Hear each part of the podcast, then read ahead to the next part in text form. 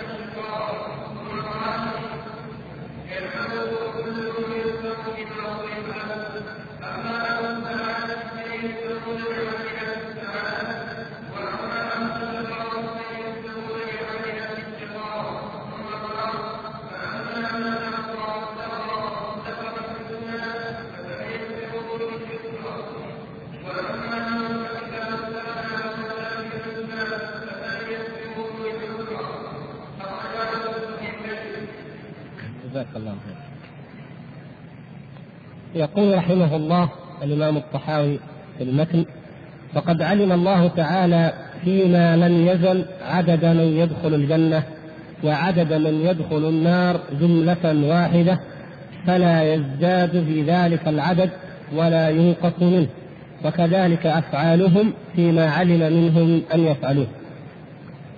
وشرح الشارح رحمه الله تعالى قوله هذا فقال قال الله تعالى أي استدل الشارح رحمه الله بهذا القول بإثبات العلم لله تبارك وتعالى بما ببعض قليل من الآيات الكثيرة التي تدل على أن الله تبارك وتعالى عليم بكل شيء أزلا وأبدا.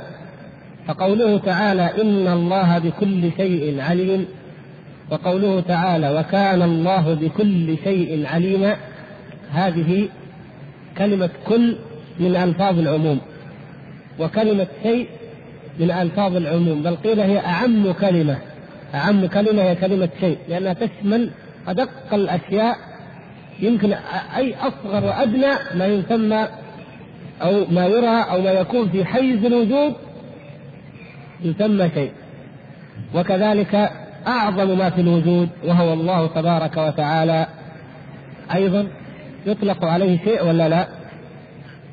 كما في قوله تعالى قل أي شيء أكبر شهادة قل الله شهيد بيني وبينكم. فكلمة شيء عامة تطلق على أكبر على الكبير وعلى الصغير على أي أي شيء. لما نقول نحن أي شيء فنفهم من أنها الكلمة هي أعم كلمات. الله تبارك وتعالى يقول إن الله بكل شيء عليم. ويقول وكان الله بكل شيء عليما. فهو سبحانه وتعالى لا يخفى على علمه أدنى ما يمكن أن يوجد في حيز الوجود. يقول فالله تعالى موصوف بأنه بكل شيء عليم أزلا وأبدا. ما معنى أزلا. الأزل والأبد كلمتان متقابلتان. تطلقان على أمرين متقابلين. الأزل تطلق على ما لا نهاية له بالماضي. ما لا أول له من جهة الماضي ليس له أول أو ليس له بداية. أو لا نهاية لا يعني بالنسبة لنا الآن. لو ابتدأنا من اللحظة من هذه اللحظة إلى الماضي لا نصل إلى نهاية.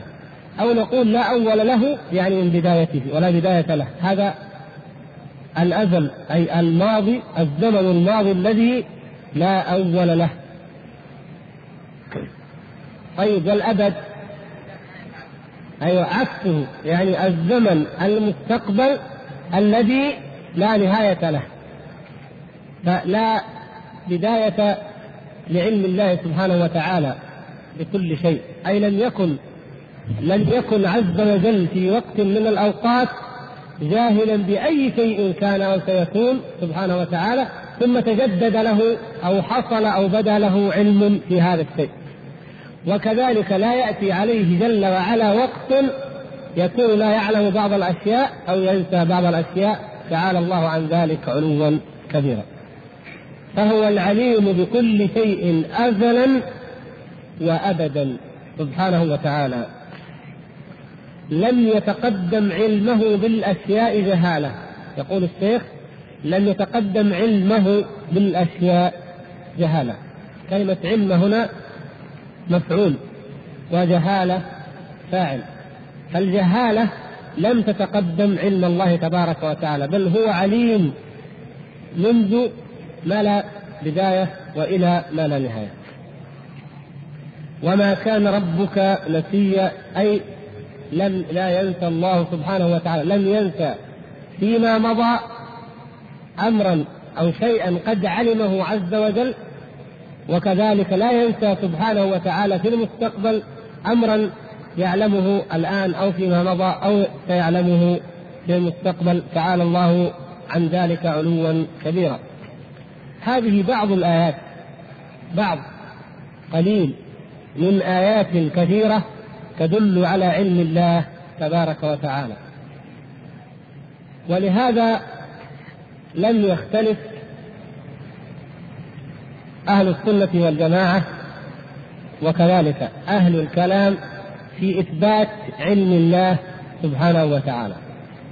الذين أنكروا صفات الله سبحانه وتعالى وأنكروا علم الله هؤلاء فقط هم فرقة الجهمية الذين أنكروا جميع الأسماء وجميع الصفات وهؤلاء خرجهم بعض السلف رحمهم الله كعبد الله بن المبارك والفضيل بن عياض وأمثالهما من جلة السلف أخرجوا الجهمية من فرق الأمة.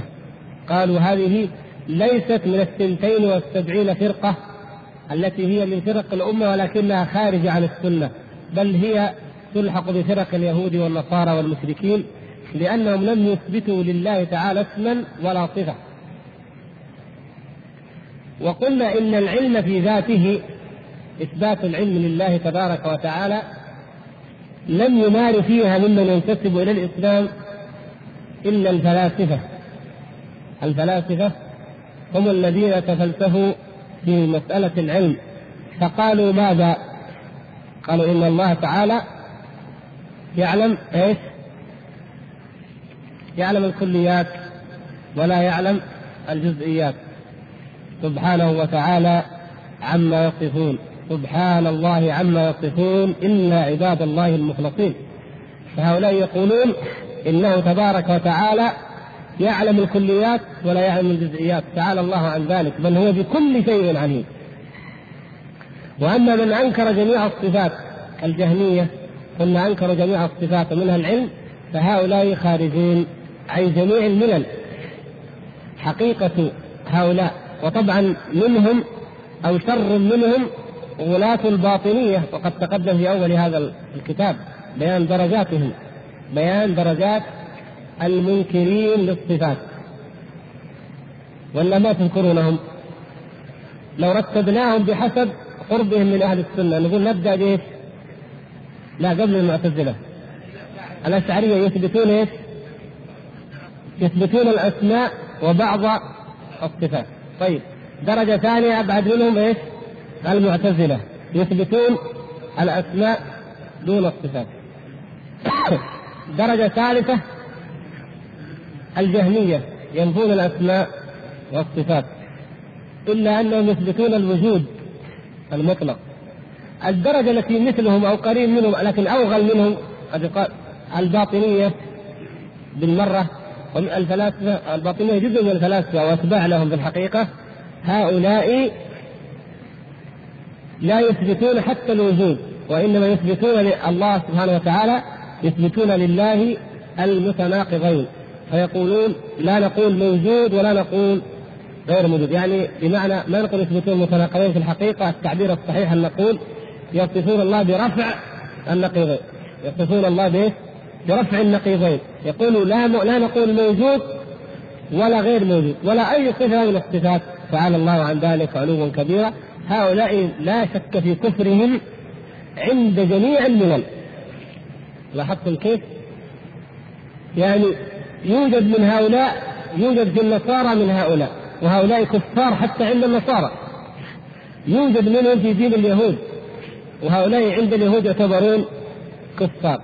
ويوجد في دين الإسلام وهم يعتبرون أيضا كفار فهم ملة أخرى خارجة عن جميع الملل. قال بعد ذلك في الحديث يذكر الحديث المتفق عليه عن أمير المؤمنين علي بن أبي طالب رضي الله تعالى عنه قال كنا في جنازة في بقيع الغرقد. أي كنا نشيع جنازة شيعوا جنازة ودفنوها في المقبرة المعروفة بالبقيع المعروفة إلى اليوم. فأتانا رسول الله صلى الله عليه وسلم فقعد وقعدنا حوله. وهذا الموقف موقف الموت ومشهد الجنازة من أبلغ المواقف في قلوب البشر. وكثير من الناس لا يرق قلبه ولا يلين لا في مسجد ولا في حلقة علم ولا ذكر لكن عند مشهد الموت ورؤية إما قريب له وإما أي إنسان يعظم لديه أو أي إنسان حتى لو كان لا يعرفه يراه وهو يقر يقر في قلبه الإيمان ويخشع ويعترف بتقصيره وذنبه وربما كان ذلك بداية لأن يلين قلبه لذكر الله تبارك وتعالى فيما بعد. ولهذا كان من السنة أن تزار المقابر وأن تشيع الجنائز. فالناس يعتبرون ويتعظون بمن سبقهم إلى الدار الآخرة. نسأل الله سبحانه وتعالى أن يجعلنا وإياكم من المعتبرين المتعظين يقول فقعد وقعدنا حوله. قعد رسول الله صلى الله عليه وسلم ليعظهم ويعلمهم ويذكرهم في هذا الموقف المهيب. وتحلق الصحابة الكرام حول رسول الله صلى الله عليه وسلم وجلسوا في جلسة جلسة مهيبة كأن على رؤوسهم الطير كما جاء في بعض الروايات كأن على رؤوسهم الطير من الخشوع ومن استحضار هيبة هذا الموقف وهيبة السؤال ومن جلوسهم بين يدي المعلم الأكبر رسول الله صلى الله عليه وسلم والواعظ البليغ ليعظهم ويرقق قلوبهم في هذا الموقف. ومعه مخصرة مخصرة يعني عصا صغيرة ينكت بها الأرض. فنكس رأسه فجعل ينكت بمخصرته هذه الرواية يقول فنكس رأسه. النبي صلى الله عليه وسلم أيضا أطرق رأسه وأخذ ينكت بمخصرته في الأرض يبحث بها. وهذا دليل على أن الإنسان يكون مشغولا بأمر عظيم. لو دخلت على إنسان ورأيته جالسا على هذه الهيئة لاستشعرت أنه يفكر في أمر عظيم وأنه يريد أن يقول شيئا عظيما وأنه مشغول بأمر مهيب أو مهيب فهذا كان هكذا كان الموقف. ثم رفع صلى الله عليه وسلم رأسه وخاطب أصحابه بهذه الموعظة البليغة فقال ما منكم من أحد الرواية الأخرى فيها زيادة لا بأس. ما من نفس منفوسة ما منكم من أحد إلا وقد كتب الله مكانه من الجنة والنار.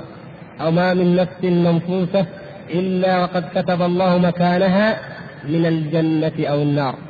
الصحابة الكرام رضوان الله تعالى عليهم في هذا الموقف دفنوا أخا لهم. كل منهم الآن يفكر. هذا الإنسان الآن بما خاطبه الملكان أو بما أجاد الملكين عندما يسألانه. وهل هو من أهل الجنة أو من أهل النار؟ أمر عظيم. كل إنسان مشغول. وكيف لو كنت مكانه؟ ماذا يكون جوابي وهل أثبت أو لا أثبت؟ أمر عظيم. وأصحاب النبي صلى الله عليه وسلم كانت قلوبهم حية. حية بذكر الله. وكانت الآخرة حاضرة أمام أعينهم كأنهم يرونها يتمثلونها دائما وذلك لحياة قلوبهم فكأنهم يرونها بأبصارهم. ففي هذا الوقت جاءتهم هذه الموعظة من النبي صلى الله عليه وسلم كأنكم تفكرون في الجنة والنار أو أنتم الآن تفكرون في هذه الحفرة التي إما روضة من رياض الجنة في هذا القبر أو حفرة من حفر النيران هذا هو لابد من أحدهما. فيخبرهم النبي صلى الله عليه وسلم بأمر عظيم لو تفطن له الإنسان لأخذه العجب العجاب. فيقول ما من أحد ما منكم من أحد إلا وقد كتب الله مكانه من الجنة أو النار. سبحان الله هذا الآن نحن الأحياء الآن ما منا أحد إلا وقد كتب الله مكانه من الجنة أو النار. وإلا قد كتبت أي النفس وإلا قد كتبت شقية أو سعيدة. عجيب. نحن نتفكر في هذا الميت. هل هو شقي؟ أهو شقي أم سعيد؟ أما نحن الأحياء متى يخطر بالنا أن كل واحد منا مكتوب أنه شقي أو سعيد؟ هذا شيء. عجيب ولا سيما عندما يكون لأول مرة يبلغ بعض الناس. هذا أمر عجب. ففهم الصحابة الكرام رضي الله تعالى عنهم من هذا أننا إذا كل أعمالنا هذه مكتوبة ونهايات هذه الأعمال معروفة. إما الجنة أو النار مكتوبة عند الله معلومة عند الله سبحانه وتعالى. طيب إذا نشأ السؤال الذي سألوه حتى تعرفوا أن الصحابة الكرام هم أعلم الناس وأذكى الناس وأفضل الناس وأبلغ الناس وأفقههم. لن يأتي بعدهم من هو قريبا من هو قريب منهم في هذه الصفات فضلا عن أن يكون مثلهم. جاء هذا السؤال الذي يتساءل الناس به دائما والذي كثيرا ما يأتي على لسان أو على قلب كل أحد ويسأل بعضهم بعضا. طيب ما دام أنا مكتوب كل ما أعمل والنهاية معروفة ومحددة السؤال إيه؟ فيما العمل اذا؟ ففيما العمل؟ قالوا قال رجل منهم يا رسول الله أفلا نمكث على كتابنا وندع العمل ما دام مكتوب النهاية إيش أعمل؟ ليه؟ لأي شيء أعمل؟ اذا انتهى الأمر. قالوا ألا نمكث على كتابنا وندع العمل؟ خلاص ما أعمل أي شيء. والحقيقة أن هذا السؤال يجاب عنه بأجوبة كثيرة وقد يبسط جواب النبي صلى الله عليه وسلم ويشتق ويتفرع منه أجوبة. لكن النبي صلى الله عليه وسلم دائما يجيب بالجواب العملي. الجواب المقنع السريع العملي. وإلا كيف؟ لنفترض أن إنسانا ما قال أنا لا أريد أن أعمل لا خيرا ولا شرا. أمكث على كتابي أكتفي بما في كتابي وأدع العمل.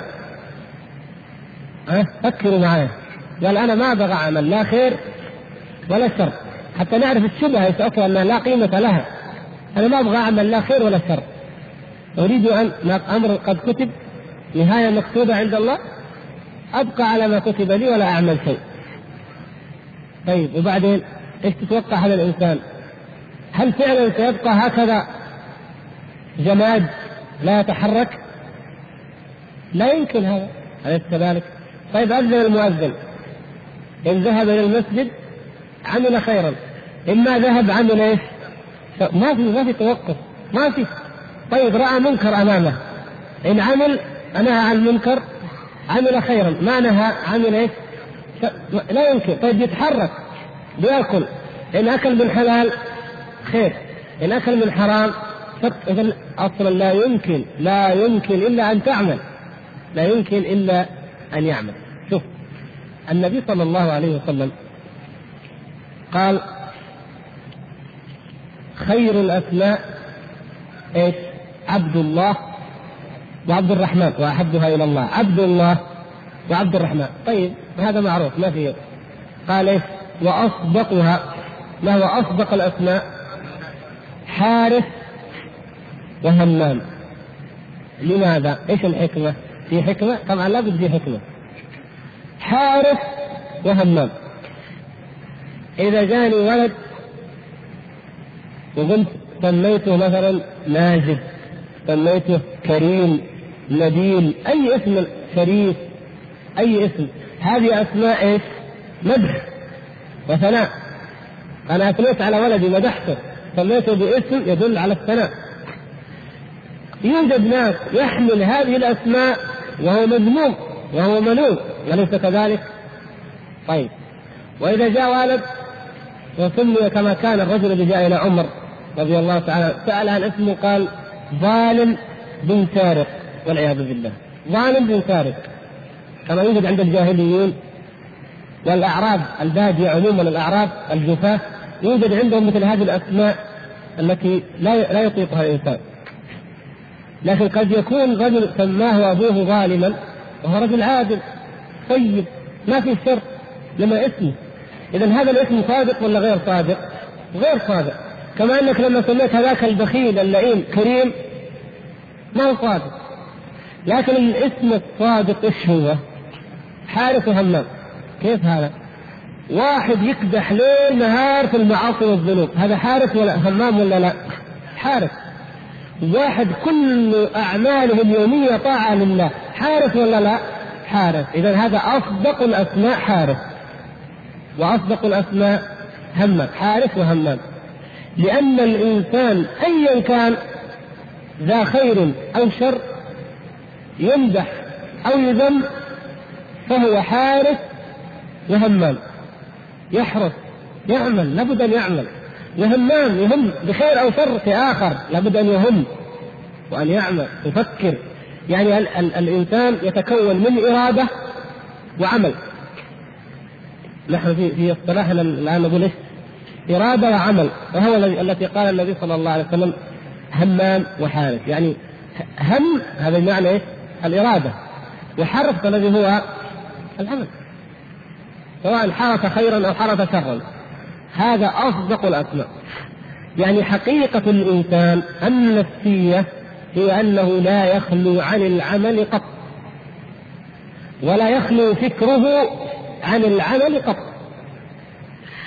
ولهذا يقول ابن القيم رحمه الله يقول فكر الإنسان كالطاحون أرأيتم كيف يدور الطاحون؟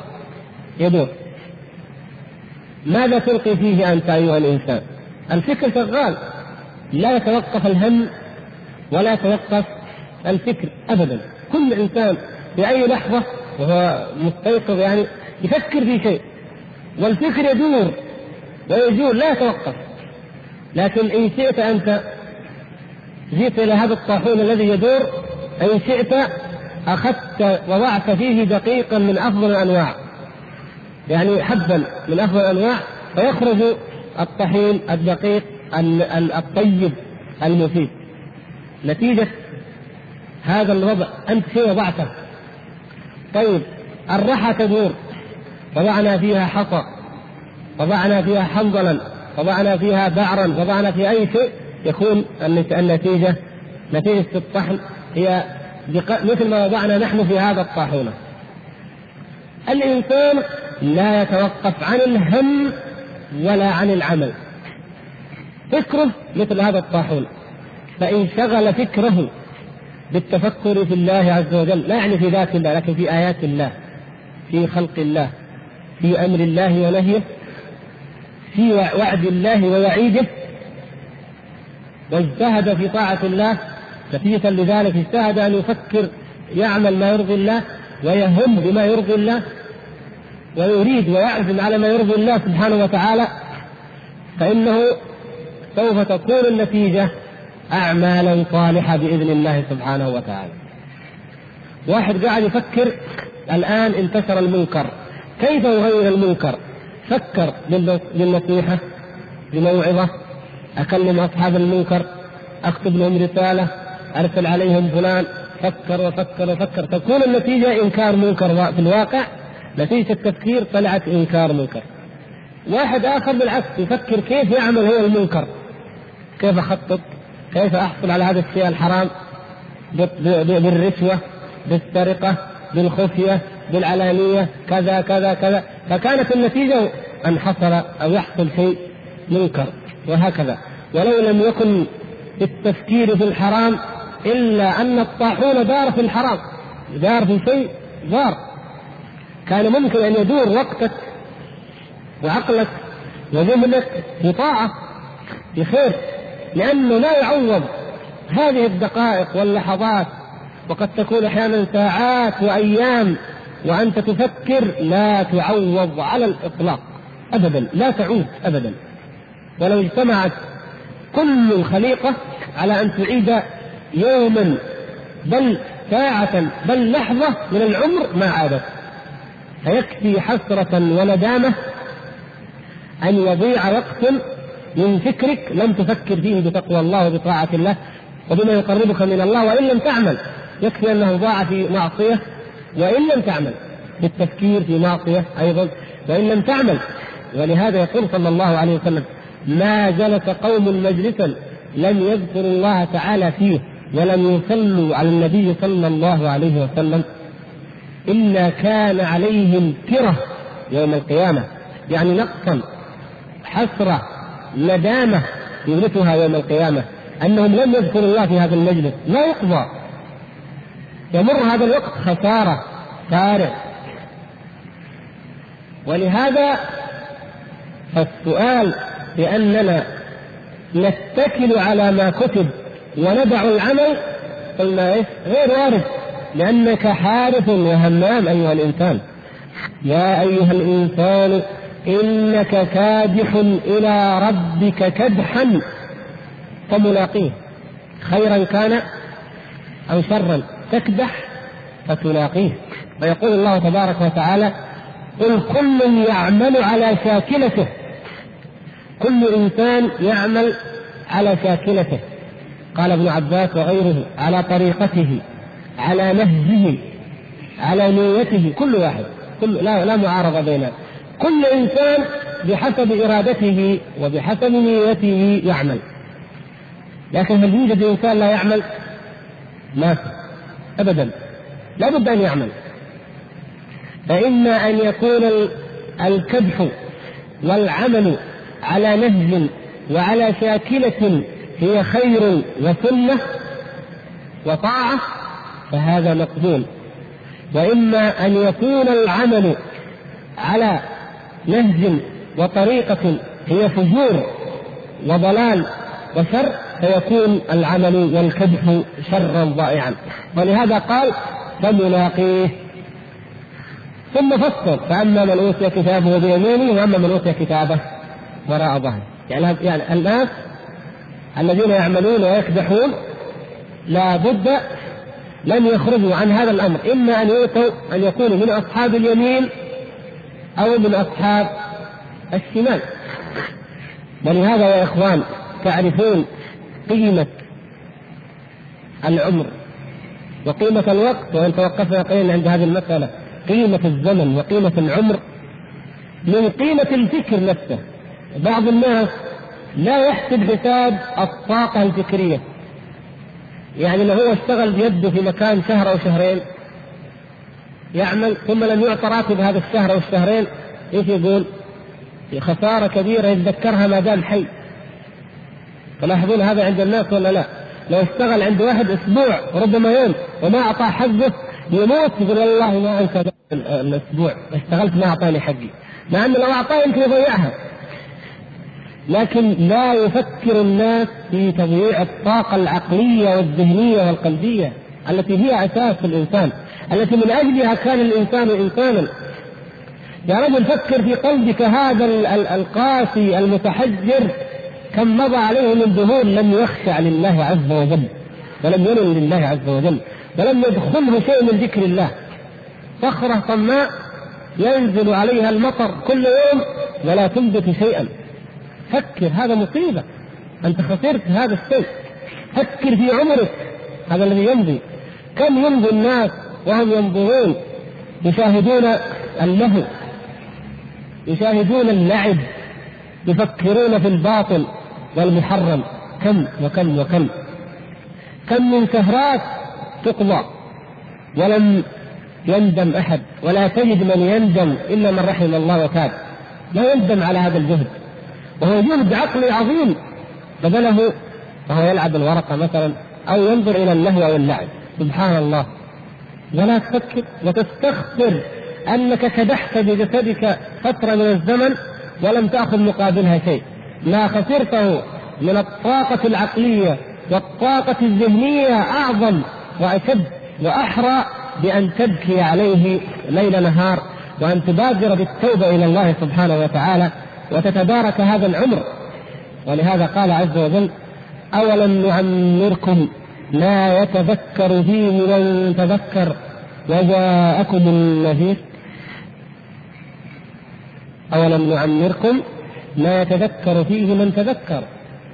أعطيناكم مهلة كافية لأن يتذكر كل ذي لب ويرجع عن غيه ويعرف طريق الهدى المستقيم. وجاءكم النذير. إن كان النذير هو الرسول صلى الله عليه وسلم. فقد جاء إلى من بعث فيهم وسنته جاءت إلى من بعده. وإن كان النذير كما فسر من قبل بعض السلف بأنه الشيب كذلك أيضا نذير وهو من النذر. الشيب نذير مفارقة هذه الحياة.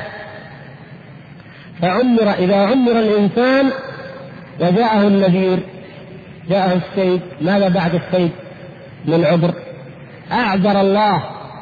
عز وجل إلى من بلغ الستين ولم يتب. أعذر الله إليه ما ماذا تريد بعد الستين؟ ماذا تريد؟ أي حجة لك الجهل أم عدم العلم؟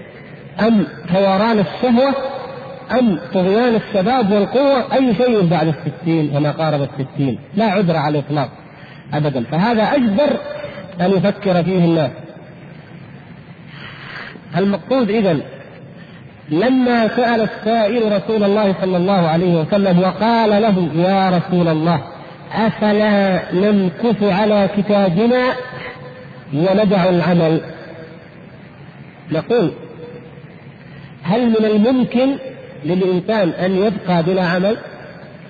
لا يمكن لابد أن يعمل إما كذا وإما كذا ولهذا جاء النبي صلى الله عليه وسلم بجواب يتضمن هذا ولكن أكثر من ذلك. فقال صلى الله عليه وسلم قال من كان منا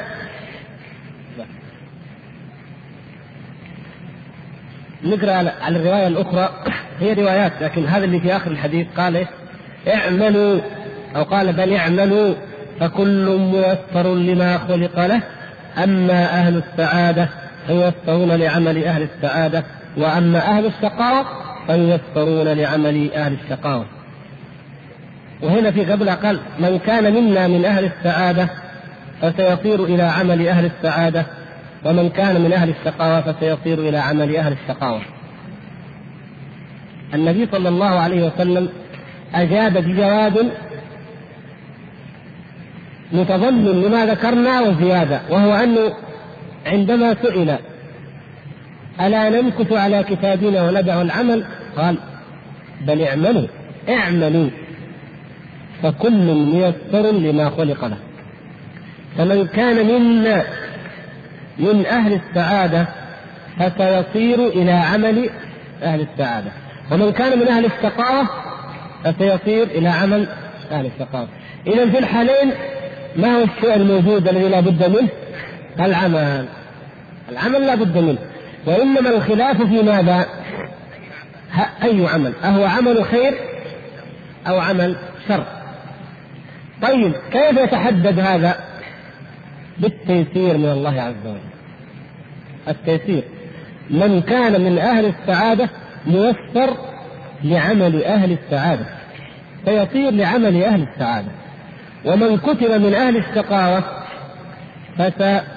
فسيصير إلى عمل أهل الشقاوة وهل في ذلك ظلم؟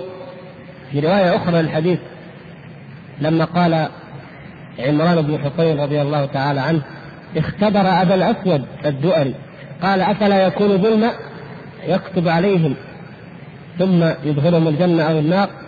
قال ففزعت فزعا شديدا وقلت لا يسأل عما يفعل. وهم يسألون. قال إنما سألتك لأحذر عقلك. إنما سألتك لأحذر عقلك. الصحابي يختبر التابعي شوف قوة فكره وعقله أين الظلم؟ أين الظلم من هذا؟ التيسير الذي يسره الله سبحانه وتعالى أمر مشاهد محسوس. أنت الآن إذا رأيت الإنسان يقرأ القرآن. يحب مجالس الذكر يحب مخالطة أهل الخير يحرص على ما يقربه من الله تبارك وتعالى. نحن لا نقطع لمعين بأنه من أهل الجنة ولا من أهل النار لكن الذي نقطع به ونعرفه هو السبيل نفسه. فنقول هذا سبيل أهل الجنة عن سبيل أهل النار؟ هذا سبيل أهل الجنة. إنسان يبادر إلى مساجد الله إلى بيوت الله إلى حلقات العلم إلى أهل الخير. إلى الطاعات. هذا في سبيل الخير. والذي بالعكس الذي في طريق الفجور الذي يعمل المعاصي ويحب أهل المعاصي ويكره أهل الخير. ولو أنه جلس بقدر من الله من غير موعد مع أناس ثلاثة أو أربعة من أهل الخير في مجلس لمدة ساعة لكان عليه مثل سجن سنة. يريد أن ينفجر لا يريد هؤلاء الناس. فإذا ذهب إلى أهل الفجور ارتاح واطمأن وانبسط وسهر معهم الليالي. هذا موجود ولا لا؟ موجود. هذا على أي طريق؟ يسير. الشقاوة ولا السعادة؟ الشقاوة. إذا ميسر له عمل على الشقاوة. يجي يقول أنا زي ما كتب الله يا شيخ. إذا كتب الله يهديني بيهديني طيب أنت الآن أنت على الطريق. أنت على الطريق. أرأيتم إنسانا يريد أن يسافر إلى المدينة؟ مثلا فاتجه إلى طريق مكة. هل يمكن أن يصل؟ ذهب إلى الجنوب طريق الجنوب. ما تصل يا شيخ. لو قلت له قل إن كان الله قدر إن شاء الله ندخل المدينة تقول هذا استهزاء بالقدر. ماشي اللوحات قدامك الإشارات واضحة مكتوب مكة وطريق من مكة إلى الطائف إلى ابها وتقول لي إن كان قدر الله روح المدينة هذا استهزاء بالقدر يا شيخ لا يمكن ما يقبل هذا أي عاقل. أنت أمامك طريق واضح وعلامات واضحة لا يمكن ابدا. وكذلك العكس. فواحد منهم ماشي في عمل أهل النار. الله سبحانه وتعالى هذا العمل الذي يسر العباد له من خير أو شر.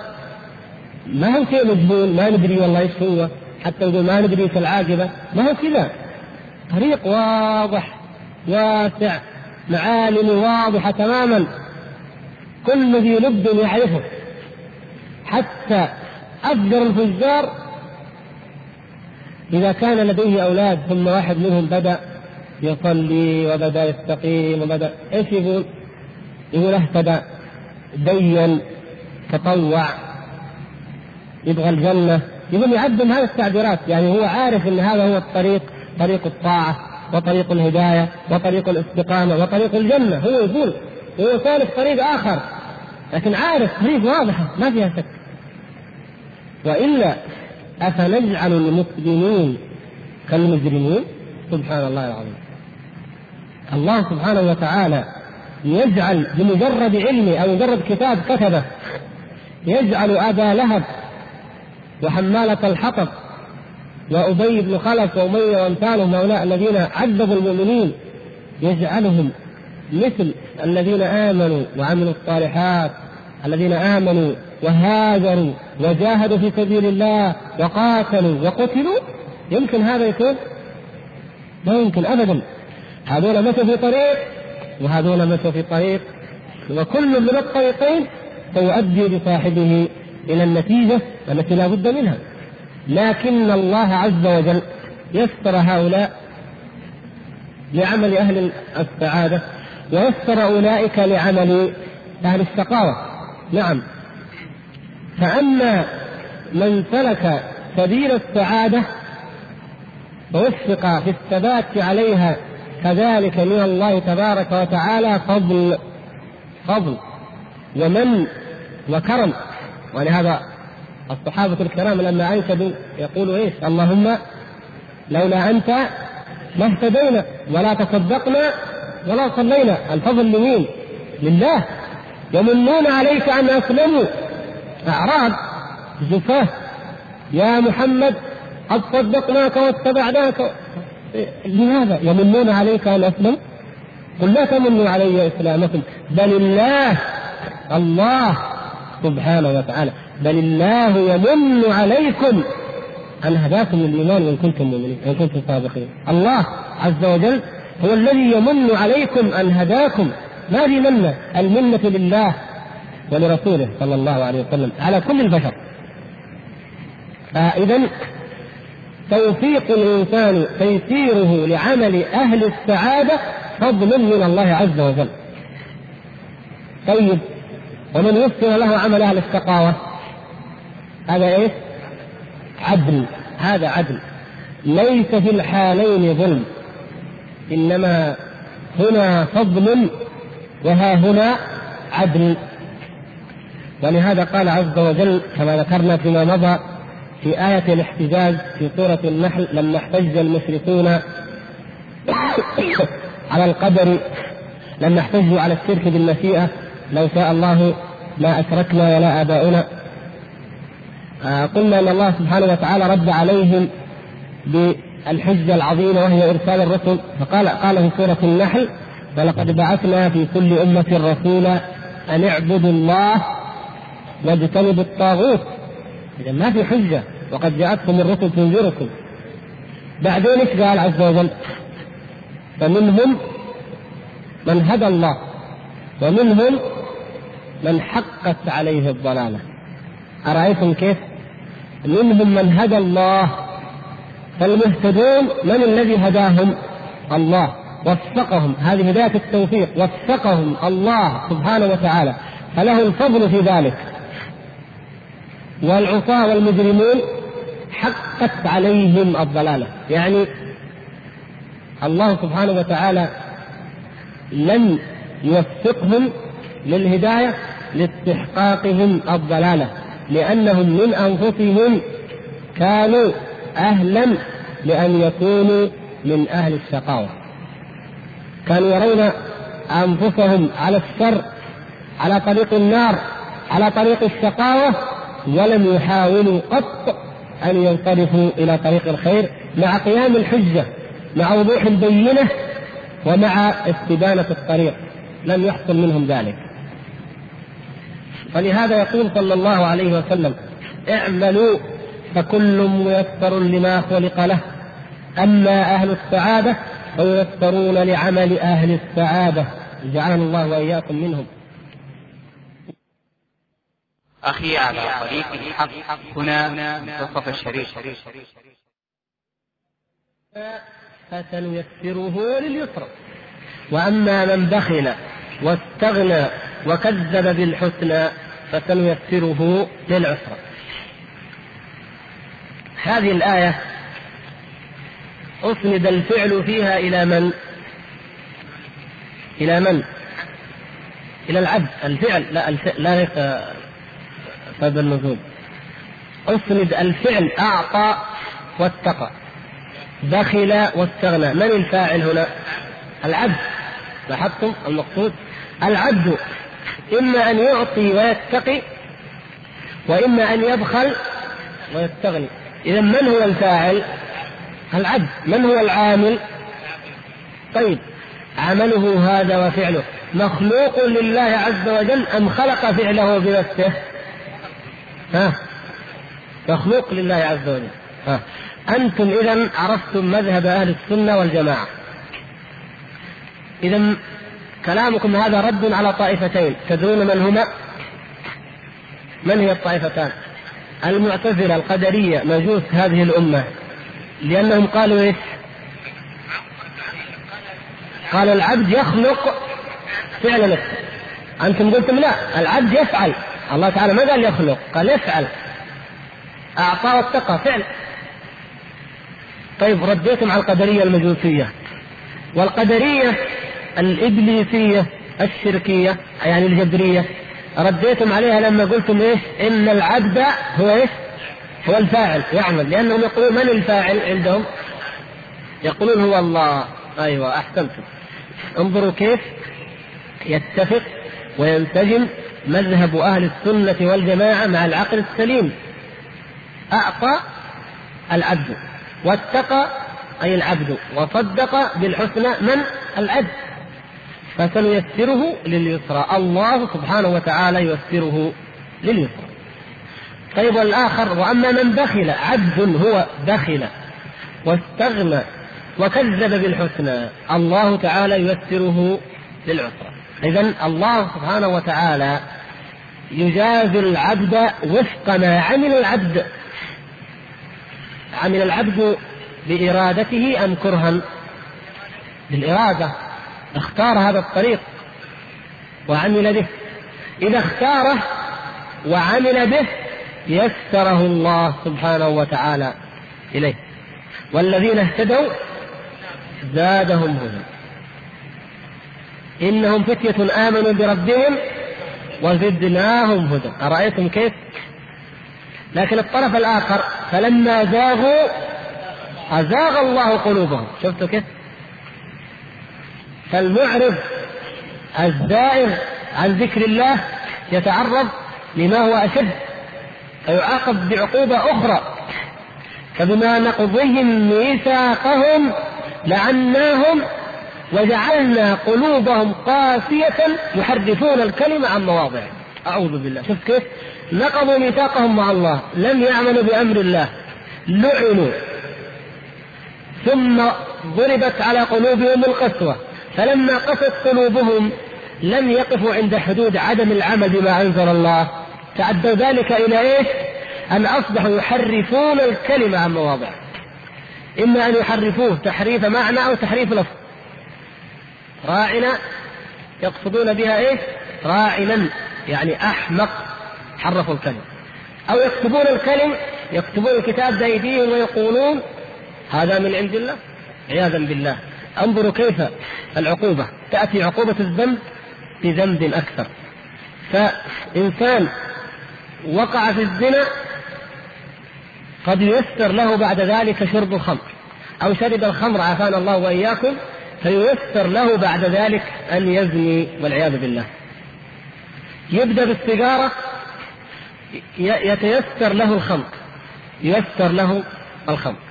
وبعدين شرب الخمر هذا أيسر لأن يرتكب لأن يدخل في المخدرات أليس كذلك؟ نقلات طبيعية. من الذي بدأ؟ أنت أنت المجرم بدأت بالسيجارة أول الأمر وهكذا. النهايات يؤدي بعضها إلى بعض. لكن المؤمن والذين اهتدوا زادهم هدى. يهتدي يصلي فيدعو الله سبحانه وتعالى فيستجيب الله له. جاء إلى المسجد ليصلي. صلى فسمع موعظة. إذا استفاد شيء آخر موعظة. فسمع من يعظ بالصدقة فتصدق. فخرج من المسجد وقد صلى وسمع موعظة. ورق قلبه وتصدق. شفتوا كيف الخير بعضه يؤدي إلى بعض وبعضه يستر بعض. رأى منكرا فأنكر على صاحبه. فهدى الله صاحب المنكر فاستقام فصار له مثل أجره إلى يوم القيامة. يا سلام. يمكن واحد عادي عادي. اهتدى على يده رجل مهم ذو شأن. اهتدى هذا الرجل بالشأن. وأصبح داعية إلى الخير آمرا بالمعروف ناهيا عن المنكر وله من الحسنات مثل الجبال. والرجل ذاك البسيط الذي لا يدري عنه أحد الذي نصحه له مثل حسنات هذا الرجل. أنت قد ترى هذا الرجل عالم. أو آمر بالمعروف أو مجاهد أو كذا كبير وتقول يا ليت لي من الحسنات مثل هذا ما شاء الله مثلا تغبطه على هذه الأعمال العظيمة. والغبطة الحسد الذي هو الغبطة في هذين رجل آتاه الله مالا ورجل آتاه الله القرآن. وارد ومستحسن وفي ذلك فليتنافس المتنافسون. لكنك قد لا تصل إلى أن مثل ما لهذا الرجل من الأجر موجود في ميزان رجل عادي ربما يكون قد مات ما حد يدري عنه وهو الرجل الذي كان على يده هداية هذا الرجل صاحب الحسنات الكثيرة شفت كيف؟ إذا الخير بعضه يدل على بعض وبعضه يؤدي إلى بعض وكذلك الشر إذا فالإنسان عليه أن يعمل وأن يجتهد ولهذا صدق أصحاب النبي صلى الله عليه وسلم وهم أفقه الناس كما جاء في رواية أخرى قالوا إذا نجتهد. لما قال لهم النبي صلى الله عليه وسلم لا اعملوا فكل ميسر لما خلق له قالوا إذا نجتهد. إذا نجتهد. ما شاء الله إذا الحمد لله سيرجع لنا نعمة. إذا أنا أجتهد أنه لا أعصي الله أجتهد أن أفعل الطاعة وأفعل بعدها الطاعة وأستمر في الطاعات فييسر لي طريق الجنة. إذا نجتهد. لكن أهل الشر يقول إذا نستمر. ولا لا؟ ماذا قال شيخهم وإمامهم وقائدهم إبليس؟ قال فبما أغويتني لأقعدن لهم. صراطا شفت كيف؟ ها يعني أغويتني إذا أستمر. أظلهم إلى قيام الساعة. شفت كيف؟ هذا من هذا الفرق في مسألة القدر بين منطق المؤمنين أصحاب النبي صلى الله عليه وسلم ومن نهج نهجهم. أطعت الله اجتهدت فإذا أستمر في الاجتهاد في الطاعة. أما أولئك يقول يعني ما يقول الصحابي أو أهل صاحب السنة والحق يقول ما دام أن ربي عز وجل قد جعل مصيري من خير أو شر بحسب عملي فإذا أجتهد في الطاعة. والمشرك والقدرية الإبليسية ومن انتهج منهجهم يقول ما دام أن ربي ما أراد أن يهتدي إذا أستمر في المعاصي وأجتهد في المعاصي عياذا بالله. يا أخي تعال صلي. قال يا شيخ ما أراد الله أن يهتدي. بعدين يجي إبليس قال له أصلا أنت البعيد ما تصلي. إيش قاعد تسوي؟ روح اشرب خمر روح برا سافر فتح أنت ما تصلي. يعني قال له أنت قاعد إيش تسوي؟ يعني ما أنت من أهل الجنة وخلاص. اذا إيش؟ استمر في طريق النار. ويضحك عليهم اللعين بامثال هذا الذي لا لا يمشي إلى على صاحب عقل. سبحان الله كأنه لما يجي واحد يقول لك أنت هالك أنت على سبيل الخطر استمر. لا والله على سبيل الخطر أرجع. وسبحان الله الرجوع إلى من يا إخوة؟ الرجوع إلى من؟ إلى رب كريم حليم. إن الله يقبل توبة العبد. ما لم يغرغر. في أحلم من هذا وأكرم من هذا. وبعدين إذا تاب إلا الذين وآمنوا وعملوا الصالحات فأولئك يبدل الله سيئاتهم حسنة. الجبال من السيئات تتحول إلى جبال من الحسنات. الدواوين السجل السجلات التي كتبها الملكان كتبها ملائكة من السيئات كتبها الملك الموكل بالسيئات تنقلب إلى ديوان للحسنات إذا تاب العبد. إذا الأوبة والتوبة والإنابة إلى بر رحيم كريم ودود سبحانه وتعالى. رحمته سبقت غضبه. يبسط يديه بالليل ليتوب مسيء النهار ويبسط يديه بالنهار ليتوب مسيء الليل.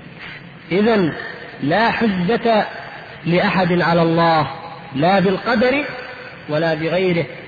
قل فلله الحجة البالغة سبحانه وتعالى. أنه يسر لك طريق الخير أبانه أوضح معالمه عصيته على علم يسر لك التوبة فتح لك بابها يقبلك ما لم تغرغر ومع ذلك كله إصرار على العناد والاستمرار في طريق الشر.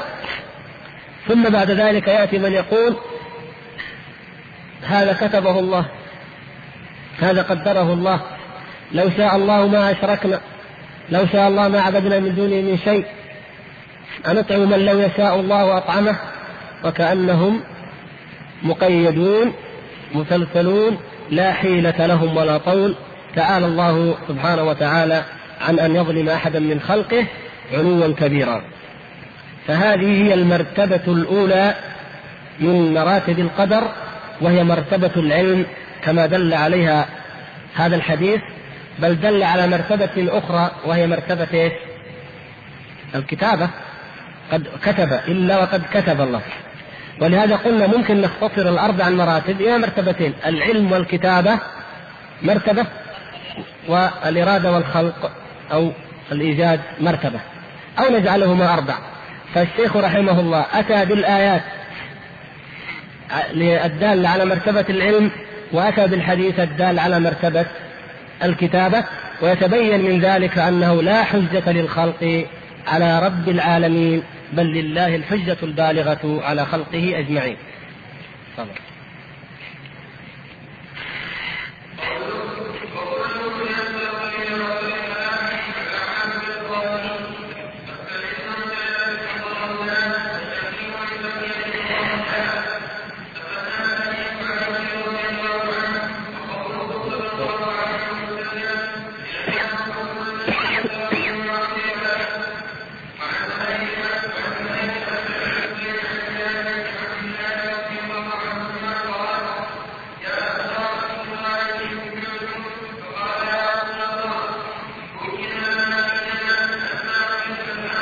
بين بين لنا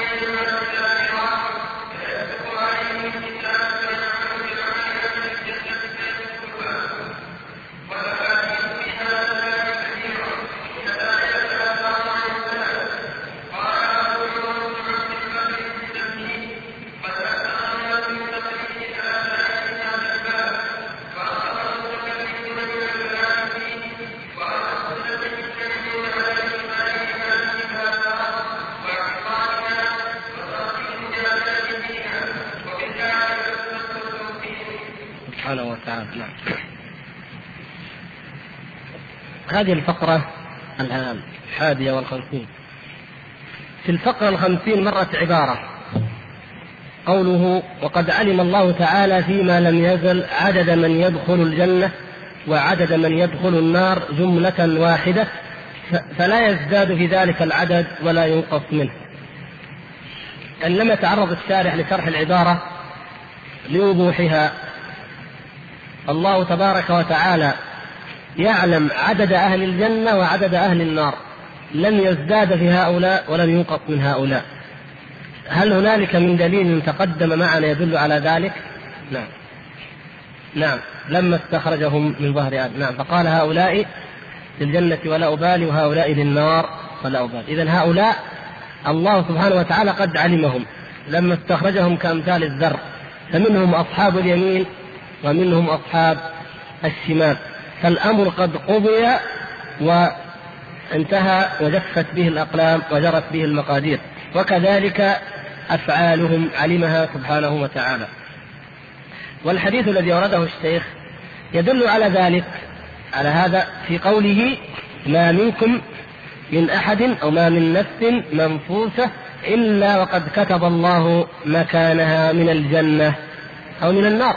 إذا هو تعالى يعلم عدد أهل الجنة ويعلم عدد أهل النار وما في أم الكتاب عنده فلا تغيير فيه ولا تبديل. ثم عقب على ذلك بفقرة موضحة للفقرة السابقة فقال وكل ميسر لما خلق له. وهذا ما تقدم في الحديث السابق وفي الأحاديث الأخرى التي يأتي بها الشارع يأتي بيانه أيضا. والأعمال بالخواتيم. هنا زيادة مهمة. الأعمال بالخواتيم. هذه العبارة أهميتها كما جاء في حديث ابن مسعود الآتي أهمية كون الأعمال بالخواتيم أننا قلنا إن أهل الجنة ميسرون لعمل أهل الجنة وأهل النار ميسرون لعمل أهل النار. طيب كيف نعرف أو كيف يكون حال الإنسان الثابت المؤكد بحسب الخاتمة؟ الأعمال بماذا؟ بالخواتيم. فلا يحكم إذن بمجرد ما يظهر للناس. مجرد ما يظهر للناس. ولهذا كان من أصول أهل السنة والجماعة أن لا يقطع لمعين بالجنة أو النار. إلا طبعا من؟ من شهد له الله ورسوله من من ورد الوحي بأنه من أهل الجنة أو من أهل النار لماذا؟ لخفاء الخاتمة علينا لاحظتم كيف؟ خفاء الخاتمة وخفاء العاقبة علينا طيب هل خفاء الخاتمة وخفاء العاقبة يعني كما يفهم بعض الناس عياذا بالله يعني إساءة الظن برب العالمين وأنه قد يوجد إنسان يجتهد في الطاعات ويبذل من الخير والصلاة وقراءة القرآن والأمر بالمعروف والنهي عن المنكر وهكذا إلى عند الموت فقط لأن الله كتب أنه من أهل النار يدخل النار. هل هذا يليق برب العالمين؟ أو العكس؟ شرير مجرم ظالم فاجر وعند الموت فقط لأن الكتاب كتب أنه من الجنة فيدخل الجنة هكذا ليس الأمر هكذا. ليست القضية في موضع ولا يمكن أن يأتي النبي صلى الله عليه وسلم بما فيه إساءة الظن برب العالمين. لكن في هذا تنبيه لشيء عظيم أو شيئين عظيمين. الأول اتهام النفس والعمل والثاني عدم القطع لأحد ورد الأمر إلى مشيئة الله سبحانه وتعالى. أما اتهام النفس فلأنك مهما اجتهدت في الطاعات تبقى خائفا من إيش؟ من سوء الخاتمة. أرأيتم كيف يكون حال الإنسان؟ كل ما يجتهد في الطاعة يخاف أيضا من سوء الخاتمة. يخاف أنها لم تقبل. يخاف ويخاف مهما اجتهد في الطاعة. الذين يؤتون ما آتوا وقلوبهم وجلة أنهم إلى ربهم راجعون. ما الذي يؤتونه أو يأتون ما أتوا. ما الذي يأتونه من الأعمال وما الذي يؤتونه؟ أهؤلاء الذين يزنون ويسرقون من هم إذا فسرها النبي صلى الله عليه وسلم. الذين يتصدقون ويصلون يعملون الطاعات ولكن قلوبهم وجلة أنهم إلى ربهم راجعون لا يدرون أتقبلت منهم أم لا؟ اتهام للنفس. لماذا؟ لأن سوء الخاتمة لا يدري الإنسان يستعيذ بالله من سوء الخاتمة ولو كان في هذا العمل رياء أو لم يتقبل أو كذا أو كذا فلا يدري على أي حالة يموت فيدفعه ذلك إلى أن يجتهد. كما جاء في الحديث الآخر حديث الشبهات. كالراعي يرعى حول الحمى يوشك أن يرتع فيه. أوغل أبعد عن عن الحدود حدود الشر. أبعد جدا أوغل أوغل. فهذا أضمن لك أن تكون خاتمتك إلى خير. فالذي يخاف من سوء الخاتمة يتوغل يزداد عمقا في الخير وفي الصدقة وفي الإنفاق وفي محاسبة النفس وفي اتهامها. فلا يأتيه العجب أو الغرور فيكون ذلك أدعى إلى أن يلقى الله سبحانه وتعالى على خير وعلى خاتمة طيبة. لكن لو أخذه الغرور والعجب ودخله الرياء وعجب بعمله عجب بنفسه وأعجب أعجب الناس به عياذا بالله فهذا قد يكون سبب هلاكه وخسارته وضياعه. فإذا الأول قلنا هو إيه؟ اتهام النفس. والثاني عدم القطع لأحد بجنة أو نار. هذا ما دل عليه الحديث الثاني حديث سهل بن سعد رضي الله تعالى عنه. لا تقطع. ليش؟ لأنه إن الرجل لا يعمل بعمل أهل الجنة فيما يبدو للناس. فيما يبدو. وهو من أهل النار في الحقيقة وعند الله عز وجل. والعكس وإن الرجل ليعمل عمل أهل النار فيما يبدو للناس. وهو في الحقيقة وعند الله من أهل أهل الجنة. أما الذي يعمل بعمل أهل الجنة وهو من أهل النار فلا يخفى كثرة المرائين عافانا الله وإياكم. وكثرة المنافقين يحجون بل يجاهدون مع النبي صلى الله عليه وسلم. ولكن هذا عمل أهل الجنة لكن هم في الحقيقة من أهل إن المنافقين في الدرك الأسفل من النار. هذا أمرهم واضح. الأمر الخفي أو الأقل وضوحا هو أمر الذي يعمل بعمل أهل النار وقد يكون في الحقيقة من أهل الجنة. كيف هذا؟ لأنك لا تطلع على أحوال العباد جميعا. ولا تدري لم فعل ما فعل. رأيته مقصرا في بعض الطاعات في بعض الصلوات. فهذا عمل من أعمال أهل النار. ولكن لديه مثلا مرض خفي عضال وهو صابر عليه ولم يطلع عليه لم يطلعك عليه ولا أطلع أحد. وصابر ويحتسب أجر هذا المرض عند الله عز وجل. وأنت ترى تقول يا أخي مقصر الله يهديه بعض الأوقات ما يجي المسجد مثلا. بعض الأوقات ما يقوم يصلي الصبح. ما تدري. فيما يظهر لك أنت فقط. لكن بالحقيقة لا تدري مثلا. يعني خفاء أحوال الناس يا إخوان. خفاء أعمال الخير. كثرتها. ألا تدري أن ألم تسمعوا كيف تلك البغي في ظاهر الحال. بغي زانية ترتكب الفواحش. إيش أكثر في هذه الفاحشة المقيتة الزنا؟ الواحد منا لو رأى زانية أسقط أو سقط حيوان من الحيوانات إيش يقول؟ في ظاهر الحال. ما سوت شيء. زانية. لكن في الحقيقة أن زانية لما فعلت ذلك حذر لها. يعني نحن حكمنا على الظاهر وفضل من الله عز وجل أنه لا يحاسبنا وإن أخطأنا في حكم الظاهر يعني لا حرج أن نبني الحكم على الظاهر لكن في الحقيقة يجب علينا أن نتهم علمنا وأن نتهم أحكامنا ونعرف أنها فقط على الظاهر أما عند الله فلا ندري. هذا الرجل الذي نراه جلفا غليظا قاسيا ونظن نقول هذا من أخلاق أهل النار. ربما كان بارا بوالديه. نحن لا نرى ماذا يصنع مع أمه وأبيه. وبر الوالدين فضله عظيم. ربما كان ممن يتصدق في السر وإن كان يعصي بعض المعاصي في العلن وهكذا احتمالات. قد يأتي الإنسان بعمل أهل الجنة فيما يبدو للناس ويكون في الحقيقة من أهل النار. عافانا الله وإياكم.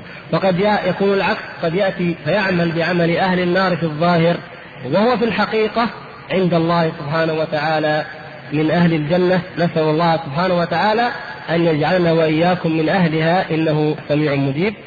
وللكلام بقية إن شاء الله نشرحها في الدرس القادم.